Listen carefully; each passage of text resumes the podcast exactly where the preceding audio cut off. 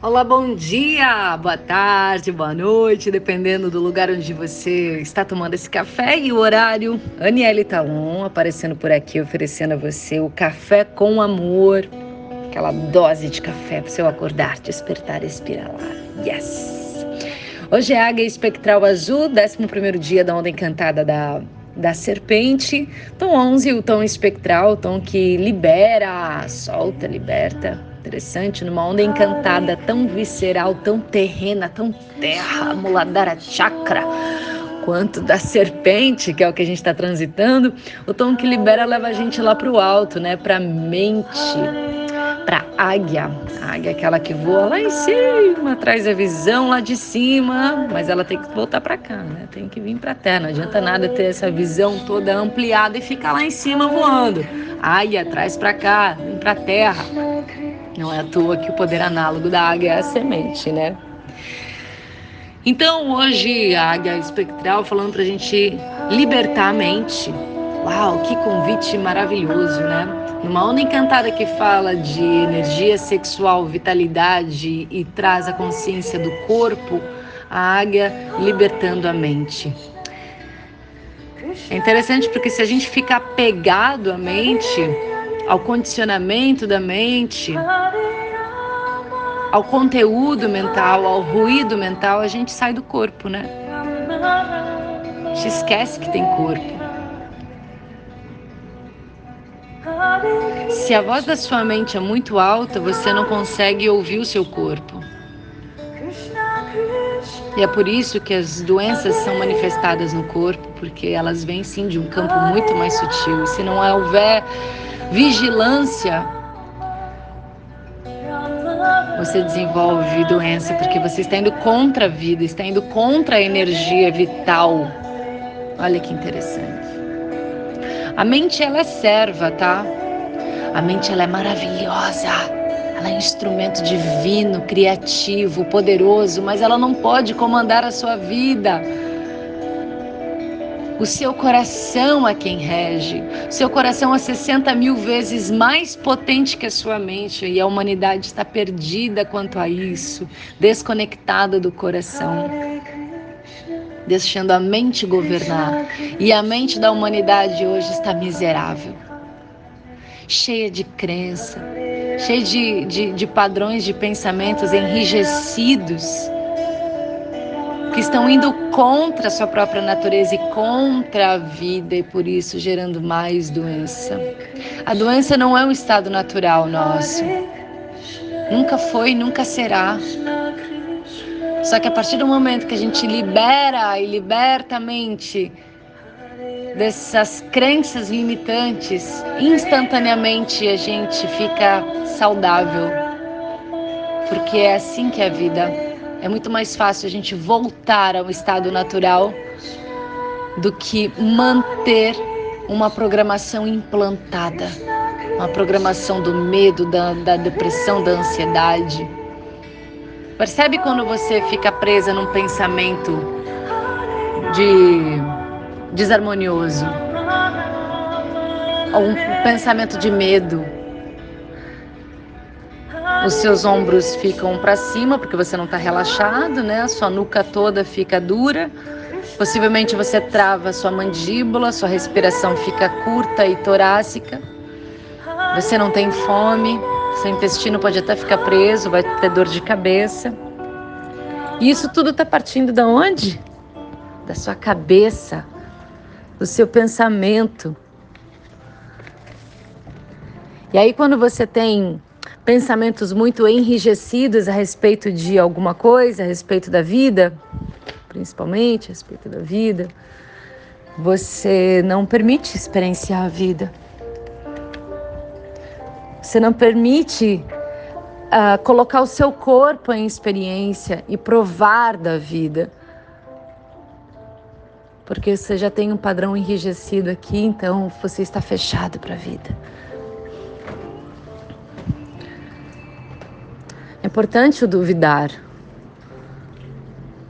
Duvidar de todas as coisas, até mesmo do que eu estou falando.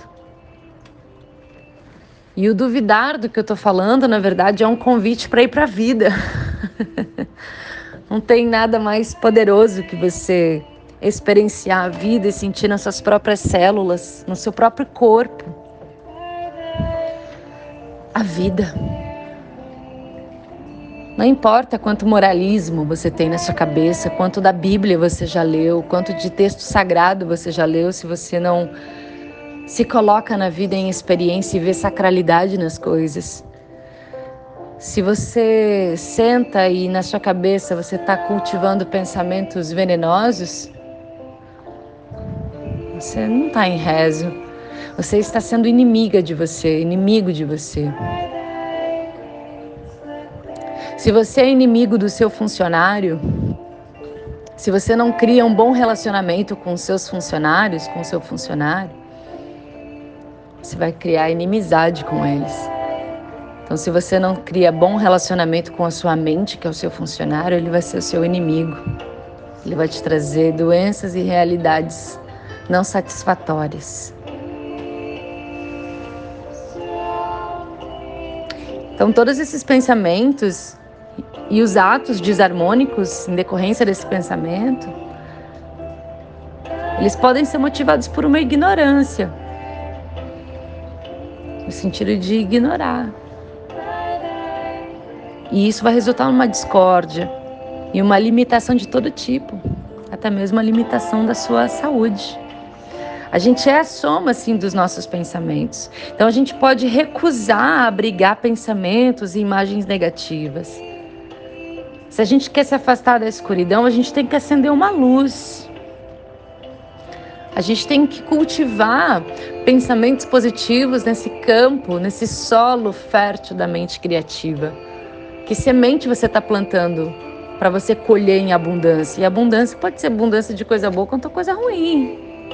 Aquilo que você decreta, você sente. E aí, se você sente que é verdade, isso acontece. Então, que tal decretar harmonia, saúde, paz, prosperidade, felicidade para todos os seres e não somente para você? Que tal?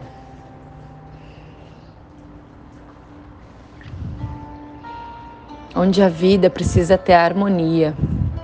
E onde tem harmonia, tem saúde perfeita. A gente está num momento onde não estamos com saúde perfeita em todos os seres porque nós estamos desarmônicos quanto raça. Não é normal a doença. A doença significa que a gente está combatendo a vida. A mente hoje da, da humanidade está tendo pensamentos negativos, de violência, de medo, de combate à vida. A lei da vida é a lei do crescimento, da harmonia. E a nossa realidade é reflexo do pensamento. Então, cuidado com as paranoias também. Quando você entra numa paranoia, você acredita muito naquilo que você está cultivando. Para um pouco, respira. A respiração é a linha da pipa que te conecta com o seu coração. Se você está presa no cabeção, você não está ouvindo o seu coração e muito menos o seu corpo. Isso pode até resultar em doença psicológica mesmo. Te gera ansiedade. Ansiedade é um excesso de pensamento. Calma, para, respira. Ei, é aqui, não é lá, é aqui. Olha lá, essa mente pode ser um fio desencapado, tem que tomar cuidado. Porque pensamentos, quando não focados e conscientes, é um fio desencapado, vai dar choque. Vai dar choque. Convite agora é a gente diminuir esse ruído mental, que está cheio muitas vezes de crença limitante, e acessar mais a voz do coração, o corpo, sentir. Meu coração abrir aqui, é aqui. Pensamento, o coração também pensa, o coração também irradia, o coração também se comunica é a morada da nossa alma. Toda vez que eu tenho medo e resistência, eu tenho essa frequência. Quando tenho frequência de amor, gratidão, paz, harmonia, eu crio uma outra realidade a partir dessa frequência. Satnam Siri Waheguru